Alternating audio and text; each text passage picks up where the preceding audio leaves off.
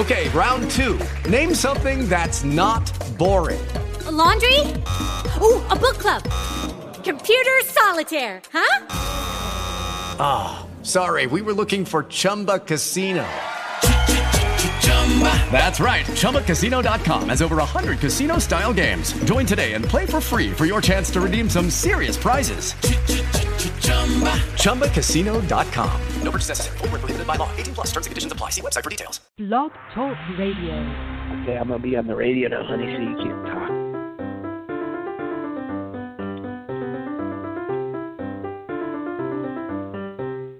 Good morning, everyone. This is Susan Wingate, and I am the host of Dialogue Between the Lines, where each week we meet with another fiction author, an agent of, a, of fiction authors, or publishers of fiction. And um, I'm really excited to uh, have on the show today Jonathan Evison, who will be joining me in just a couple minutes. But um, I want to tell you a little bit about uh, the show. We started out in 2010 as a platform for fiction authors because there were very few actually at the time. Um, and uh, I shouldn't say that there were a lot, but you had to pay to be on. And uh, my friend and an amazing author, Joshua Graham, and I decided that's just bull, and we wanted to um, have a free platform where people could promote their books, their work, and uh, where they were, um, where their appearances were. So um, that's how it started, and it's just been going uh, gangbusters ever since. And um, and I'm I'm happy to have on new authors and authors who have been on, uh, you know working in the field for many many years. We've had Scott Turow on. We've had David Morrell who wrote Rambo. We've had Frank Peretti who wrote The Oath. We've had Jerry Jenkins with the Left Behind series. We've had Debbie Macomber, um, just a ton of people, uh, as well as people that are just starting out in their careers. So if you're interested in being an author on Dialogue, please go to my website, susanwingate.com and uh, scroll down all the way to the bottom of the page. It's a very short page, and you can click on the link for the radio show for dialogue, and then you can you can see how to contact me, and um, you can also contact me just directly at Facebook and Twitter and LinkedIn and Google Plus and all those great social sites. So. Um, so, and you can also find my books all over there too. Um, and you can find all of my books if you're interested in reading any of them. The Deer Effect won six book awards in 2015 and 2016, and so that one is is doing very well. And if you're interested in reading it, you can find me on Amazon. Again, SusanWingate.com. But today, today is a special day because I have on a friend, um, somebody who I consider a friend, distantly, of course, because he lives across the pond from me. But um, Jonathan Evison is an American writer best known for his novels All About Lulu, West of Here, The Revised Fundamentals of Caregiving, and This Is Your Life, Harriet Chance. His work, often distinguished by its emotional resonance and offbeat humor, has been compared by critics to a variety of authors, most notably J.D. Salinger, Charles Dickens, T.C. Boyle, and John Irving. And Sherman Alexie is called Evison the most honest white man alive, which I think is hysterical. Um, you can find all of his books on uh, Amazon as well as jonathanevison.net. And Jonathan is spelled J O N A T H A N. There's no H, there's only one H in that. Um, but I want to tell you a little bit about his latest novel called Lawn Boy. Uh, for Mike Munoz, a young Chicano living in Washington State, life has been a whole lot of waiting for something to happen. Not too many years out of high school and still doing menial work, and just fired from his latest gig as a lawn boy on a landscaping crew, he knows that he's got to be one the one to shake things up if he's ever going to change his life. But how? In this funny, angry, and touching, ultimately deeply inspiring novel, best selling author Jonathan Evison takes the reader into the heart and mind of a young man on a journey to discover himself, a search to find the secret to achieving the, li- the American dream of happiness and prosperity. That's the birthright for all Americans, isn't it? If so, then what is Mike Munoz's problem? Though he tries time and again to get his foot on the first rung of that ladder to success, he can't seem to catch a break. But then things start to change for Mike, and after a raucous, jarring, and challenging trip, he finds he can finally see the future and his place in it, and it's looking really good. Jonathan Evison, you are on the air. This sounds like so much fun. I can't wait to uh, read this. I haven't read it yet, but it sounds awesome. Well, thanks for having me. You are so welcome. Um, I'm going to call you Johnny because you sure. said I could. That's what I like. so, Johnny, tell us about Lawn Boy and um, and and really what inspired you to write this story. It's a, a I'm, I'm sensing a coming of age uh, novel, and uh, what what provoked this this creative inspiration here? Well, you know, for many years I wanted to write a novel about class in America, and I always kind of thought I'd take a sort of a broader tack, like I did with West of Here, kind of a multi generational saga across time and space with many points of view and just sort of explore explore you know class in America. But um, what happened was I was uh, I was under contract for my second book. I was supposed to deliver for for my last book contract, and um, I was I was about to deliver it. I was getting close, and and I just decided that I hated it, and so I threw it away. I like literally just you know dragged it into the garbage and the center just wouldn't hold. We could go into that later, my failures. But uh so I was afraid to tell my publisher. I was afraid to tell my agent. I didn't want to tell anybody that uh, I threw away the book that I had signed a contract for, and they were expecting it. And so at that moment in my artistic life, uh, I was just feeling a little bit hemmed in by the career, uh, just feeling like I, I, a machine, like I needed to produce this novel, and I wasn't happy with it. And I don't want to put a novel out that uh, I'm not completely happy with. It hasn't happened yet, so uh, I didn't tell anybody about it, and I, I, I felt I, I felt the need to work. See, I always feel the need to work. The working comes far far before the career. I wrote eight books before I ever had a career. Uh, it's just something I do to. I just need the focused activity. So you know, writing is just sort of my mental health gestalt. I need big, big, long periods of focused time and activity. And so I started writing this blog anonymously. I didn't want anybody to know about it. I mean, I wanted people to find it, but I didn't want my my camp to know about it or whatever. And I started this blog called Mike Munoz Saves the World, and it was just uh, from the perspective of this 22 uh, year old biracial landscaper, uh, you know, working working in wealthy people's yards while living on the the reservation across the bridge on Bainbridge Island, the Agate Pass Bridge, which they call the service entrance. And uh, I just started writing this blog, and it was mostly Mike just sort of uh, rhapsodizing about landscaping and also complaining about uh, the vagaries of working for his jerky boss, uh, you know, Lacey, and and and and being treated like a lackey by his clients, even though he was a skilled tradesperson.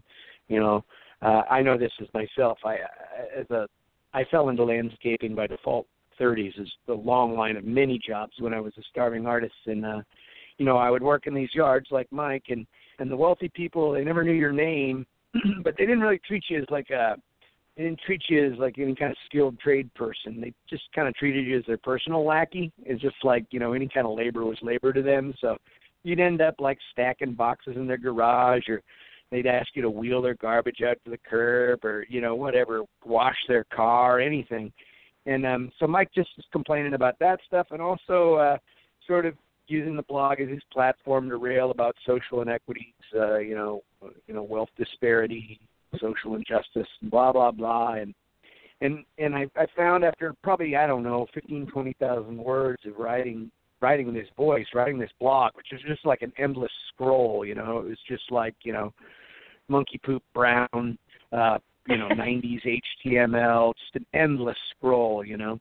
Um, after about 15, 20,000 words of that, I realized that I had found the voice. I found all I needed uh, in terms of uh, an aperture into to class in America, which was just this one irreverent working class voice. And so um, eventually I just sort of stopped working on the blog and, and started to reimagine this thing as a novel uh, with Mike's first person voice, which, like I said, was so far removed from where I thought I'd begin this novel. But um, it ended up being the perfect lens to to really hone in on class in America and you know changing class indicators and you know uh, the the this you know uh, wealth disparity and you know the consolidation of wealth, et cetera, et cetera, et cetera, and the changing American dream. Oh wow! Well, that was you get that. Sorry. Yeah, no, it's right. awesome. It's awesome, um, and it's brave that you decided to toss a novel. I uh, I have had that happen where I was under contract for the third, well, the second and third book for the Bobby's Diner series, and I I was in such a crunch for to do the third. I hated it. I hated it. It went out, but I it was the worst. I think I just hated that book. So uh, that you did it was very brave um, and and smart because inevitably it's not going to be your best work if you're feeling like you have to do something and you don't enjoy it. Um, but uh, you've got to be going crazy now. I mean, having written this story. Um, and living in the United States as it is today with an administration that is trying to force out people of color and uh, and people that are disenfranchised at some level. How does that make you feel? Well, I'm avoiding it as much as possible, hiding in the woods. I do my due diligence. You know, I send a check monthly to the Southern Law Poverty Center, and you know, uh, the Sierra Club, and I have four or five charities I send money to, and uh, you know I sign petitions. But ultimately, like I try not to turn on the news. I mostly get my news scrolling through Facebook, and and and uh, I'm not somebody who uh, I'm not somebody who unfriends people who don't share my political. You know, like I kind of believe right. in whatever keeping keeping the enemy close. I don't even want to call them the enemy, just whatever I like yeah. to I like to hear, you know, that's what we do as novelists, man. I got to have my finger on the pulse of the culture and I feel like I really have a better idea of the zeitgeist uh that way than I do watching, you know, uh you know, the evening news or or, or, or you know, reading uh, you know, mainstream media. Yeah. I just yeah. I, I just hear hearing what people think. And you know, so how different? It's pretty obvious which side of the political spectrum I stand on, but you know. Right. So what what um how different is your uh is, is west of here uh had incredible acclaim. It was and all of your books have but i i i remember seeing all of the great reviews and and everything for west of here. And uh um how how far removed is uh, lawn boy from west of here? Is it is do you feel like it somehow is falling into the same kind of uh, theme that Lawn Boy is? Well, I mean, I only have a few themes. All the books look really different on the surface, but I mean, I'm pretty much primarily concerned with, you know, people reinventing themselves, period, or trying to inch their way towards self-realization. It always, always starts with character with me, uh, and you know, West of here is really no different. I mean, there's 70 characters and 50 points of view, but really the the the the, the protagonist of the story is place. Is the Olympic Peninsula kind of usurped the position of protagonist for that novel, and then all the ancillary characters sort of act like the decisions usually act for a protagonist. They sort of complicate the journey and uh, you know uh, complicate the journey at the the, the place, and, and you know sort of uh, create its destiny. So as big as West Here looks on the surface, it's really a character study, like all my books. That's all I'm really concerned with is is the human experience, people. I'm, uh, you know, I, I I have I have other themes. You know, masculinity and crisis is one I explore. Um, you know, I'm I'm somewhat socially engaged, but I don't like to write like uh, I'm not into writing uh, what I would call partisan fiction. I don't. I, I just my job as a novelist is to open the dialogue and ask questions, not to answer them. So I don't like to grind my political axes or anything like that. It always bugged me when Steinbeck did that. You know, I mean, like uh, I love the Grapes of Wrath because here it is. It, it's essentially the same book as in Dubious Battle, but one is a, you know, political polemic, and one is just the story of a family in which the the themes are sublimated in the characters, and, and that's how I I like to approach it. I like to sublimate my themes in, in my characters. I don't like to create this apparatus of um you know this apparatus that's indicative of the social pressures or whatever i mean i want those to be working on the characters on the outside but i want them to be sort of um, vividly realized in the just daily moments of their lives, rather than you know calling attention to them. I think it's a I don't know. I think it's a more persuasive way to to uh, start a dialogue, really, without getting everybody's uh, hackles up or whatever.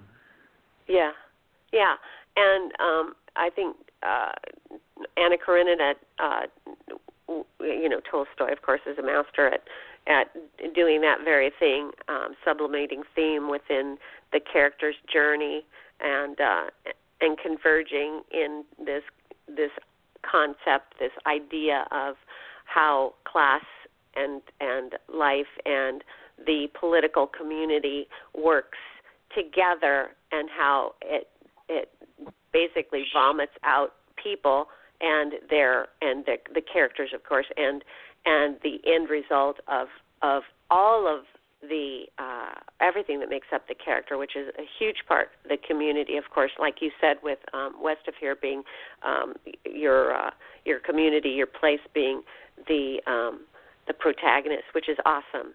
I love I love that when uh, writers do that. So um, kudos to you on on that. And I like that you uh, take the idea of reinventing uh, the character or having the character reinvent themselves, but you, the author, uh, reinventing the character because it sounds like that you did that in your life, in your early life. Is that right? Well, I guess. I mean, I just kind of feel like I invented myself. That's why I'm, I think, you know, I'm pretty much living my dream at this point. You know, I was a starving artist for, and I was happy then because even then I was kind of living my dream. I just didn't have two houses and a hot tub and all that stuff, but I was just just doing it and being empowered to just do my work and have that sense of purpose and and and just be able to completely be myself and fly my free flag and and and write the exact work I want to work I want to write and not you know bow to the pressures of you know external forces uh whether they're consumer or commercial or political. I just want you know so I kind of feel like that is the American dream now. You just have to invent yourself. You have to you know escape the uh you know the crushing effects of capitalism and and the stultifying effects of you know uh, uh well sorry i'm a little foggy today. Uh, you know identity okay. politics and just sort of engage the world on your own terms and invent yourself and and just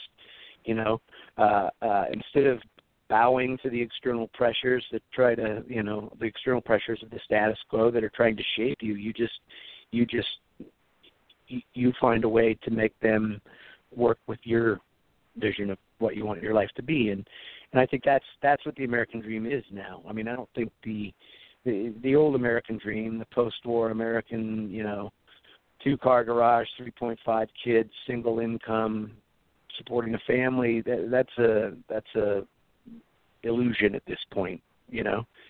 So I think the um you know what I'm saying? That that's kind of that's kind of looked at this novel as sort of a progress report on the American dream, and that, that's what I was able to come up with. I mean, you know, first you have to just uh, you have to acknowledge how race and class thwart expectation and opportunity, and um, and and and and accept that uh, you know if, if you come from a place of uh, uh, you know, racially or social politically or economically from a disadvantaged place. You just have to work that much harder um, and be that much more resourceful and and maybe that much more courageous. But I mean, I really still do believe anybody can make anything happen for themselves.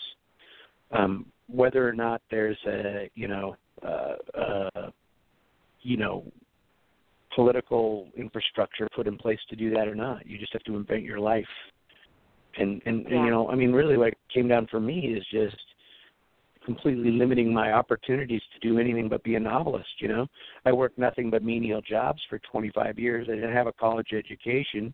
So you know by the time i hit my mid 30s and i'm just taking whatever job i can by default you know caregiving, landscaping. I worked at a freaking ice cream store, man. I sorted, you know, rotten tomatoes for the United Grocers. I telemarketed sunglasses. I checked gas meters. I worked as a busboy, a waiter, a bartender. Uh, you know, just literally just about every job you could think of, and just you know, what I was doing is just bit by bit limiting my options to do anything but be a novelist.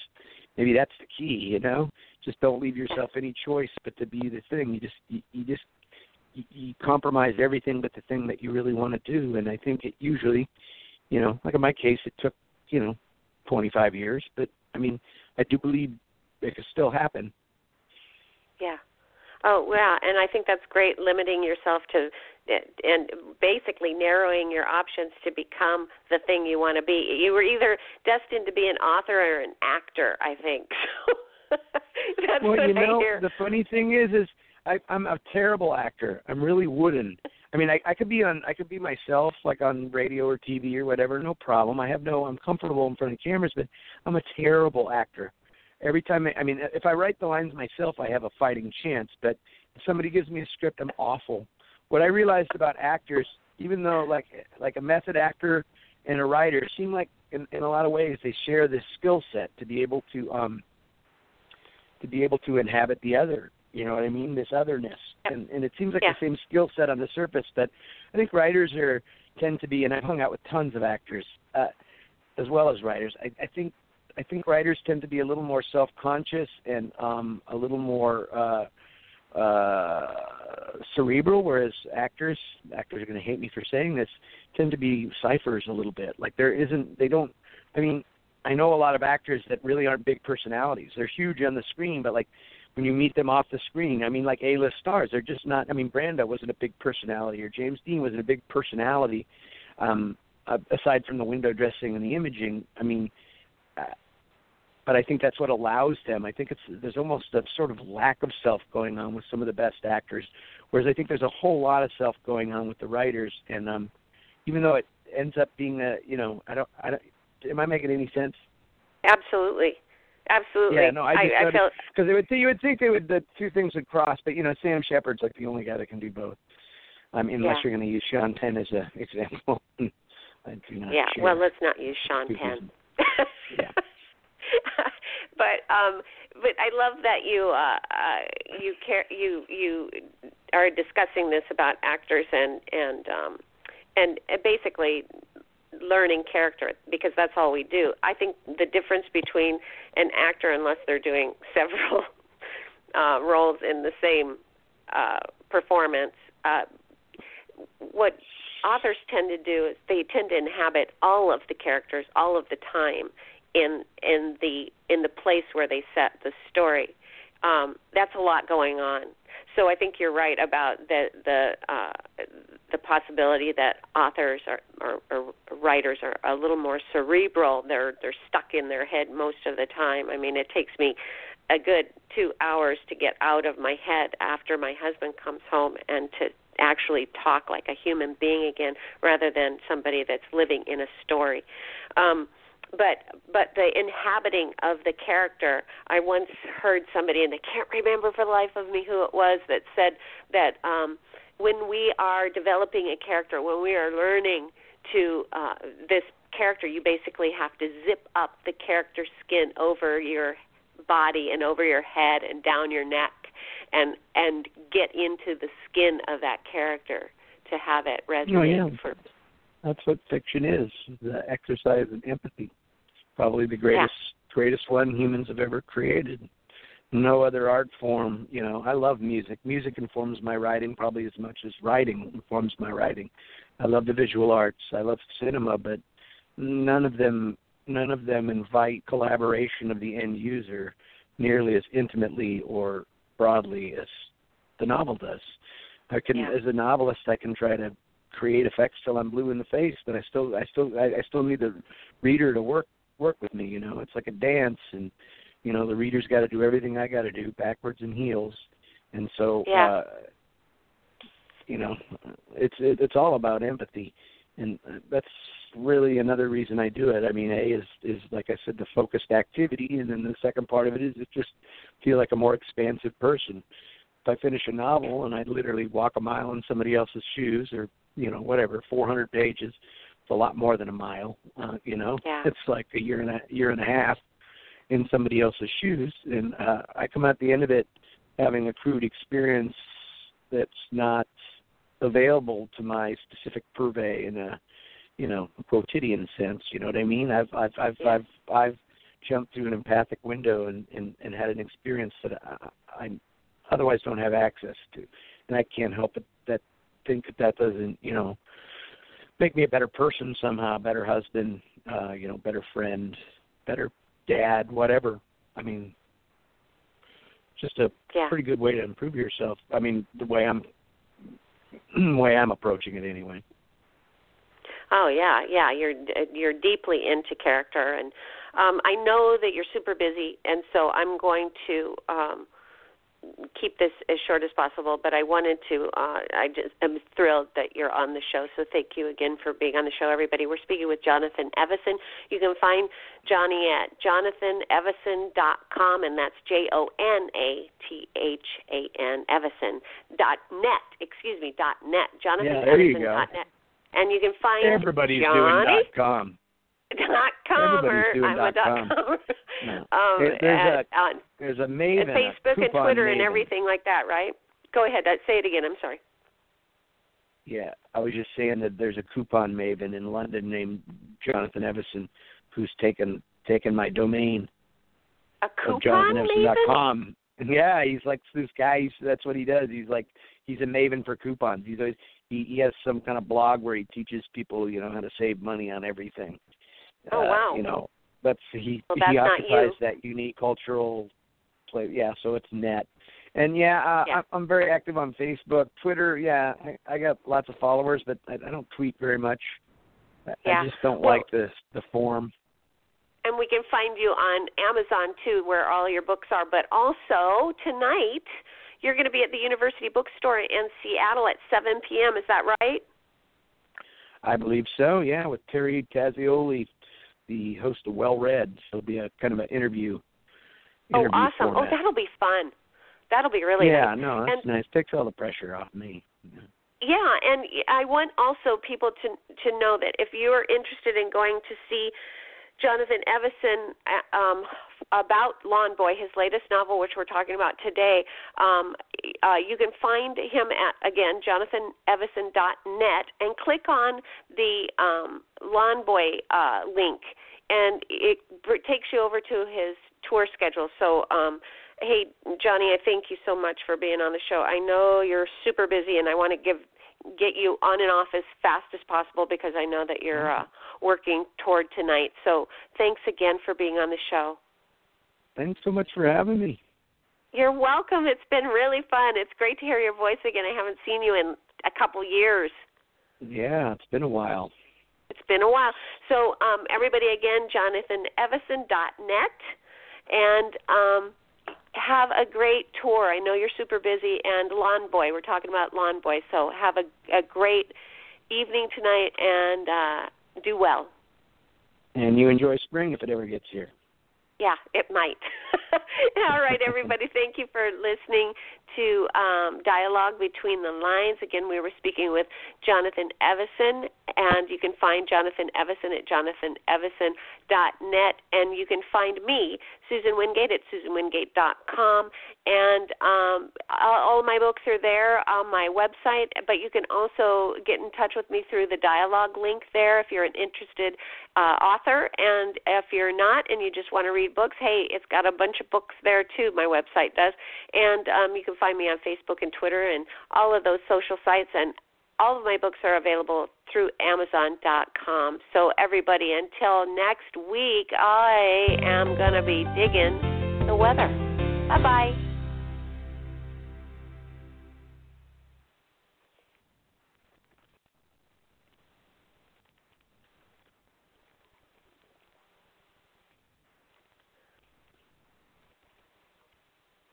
With the Lucky Land slots, you can get lucky just about anywhere. This is your captain speaking. Uh, we've got clear runway and the weather's fine, but we're just going to circle up here a while and uh, get lucky. No, no, nothing like that. It's just these cash prizes add up quick. So I suggest you sit back, keep your tray table upright, and start getting lucky. Play for free at LuckyLandSlots.com. Are you feeling lucky? No purchase necessary. Void where prohibited by law. 18 plus terms and conditions apply. See website for details.